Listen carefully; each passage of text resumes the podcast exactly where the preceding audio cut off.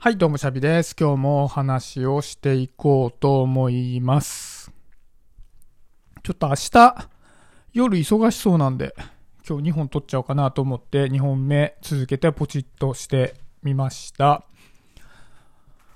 あの、最近、まあね、このラジオでもよく話をしてるんですけど、映画の YouTube をね、ずっと撮ってて、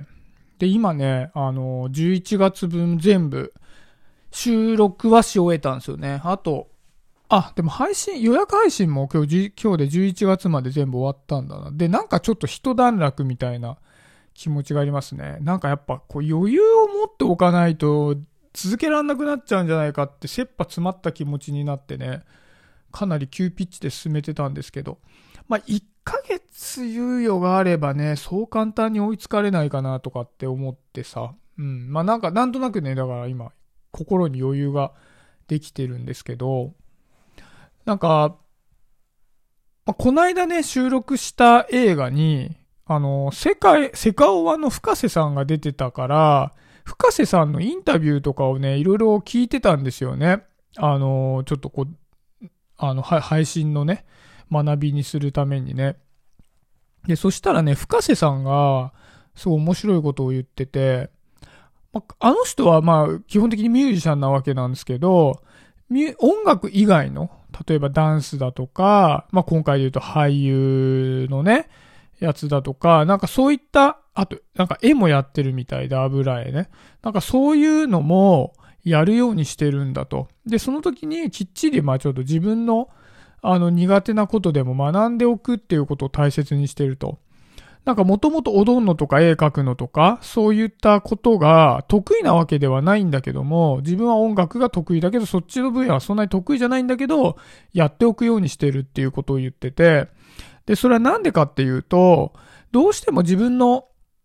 得意分野で攻めていくと、どっかで息切れを起こすと。だからまあ自分のこう、モチベーションも下がってきてしまう、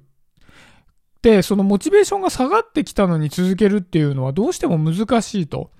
で、ただ、他のことを続けていると、その苦手だと思ってたことがある程度できるようにいくつもなっておくと、そっちとの掛け合わせで、音楽のそのモチベーションっていうのが保つことができたり、あ、もっとでき、自分にできることがあるんじゃないか。その音楽のところにギュッて集中するよりも、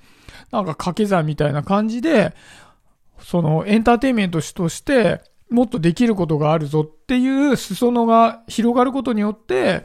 こう長く自分の好きな音楽を続けられるから、いろんなことを学ぶようにしてるんだっていうことをね、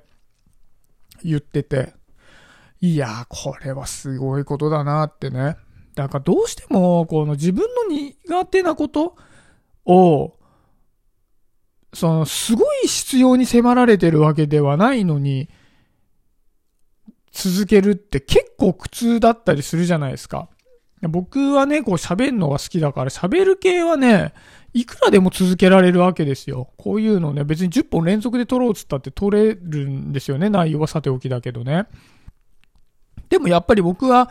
結構リズム感がないからダンスとかはすごい嫌なんですよ。だからやんないんですよ、全く。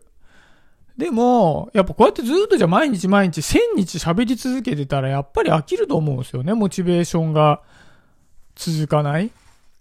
でも例えばその歌とかダンスとかこうリズム系をやっておくことによって、ちょっとこう毛色の違う配信ができるようになったりとか、じゃあ動画ってなった時に、ちょっとこう踊りの要素をね、あの含めたものをやろうとか、どうしても喋るのだけだったらもうトークの方になんか振り切ったコンテンツになっちゃうんですよね。多分動画でもね。今やってるのも映画の YouTube の喋るやつだし。だからいろんなことをやっておくことによって自分の得意だったり好きな分野に関しての、そう、自分のこう、ま、あの、今日、自分自身が興味を持続できるための時間が伸びるっていうのは、すごい、ああ、なるほどなって思ったんですよね。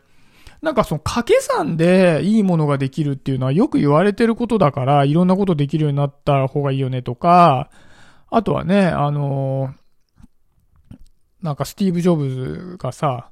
あの、もう全然関係ないと思うことでもやっといた方がいいよ。それはいつか自分の、あの、元に必要な瞬間が来るからっていうね。確かあの、スティーブ・ジョブズはカリグラフィーっていうね、あの、アルファベットをちょっとこう美しくデザインするような、ああいうのを学校の大学の授業で、大学確か辞めちゃったんですよね、あの人確か。だけど、そのやつだけはなんか潜り込んで受けてたとか、なんかそんなこと言ってて。で、それが iPhone とか、そういう Apple 製品に結びついてきたっていう、その、いう話をまあしてたことがあって。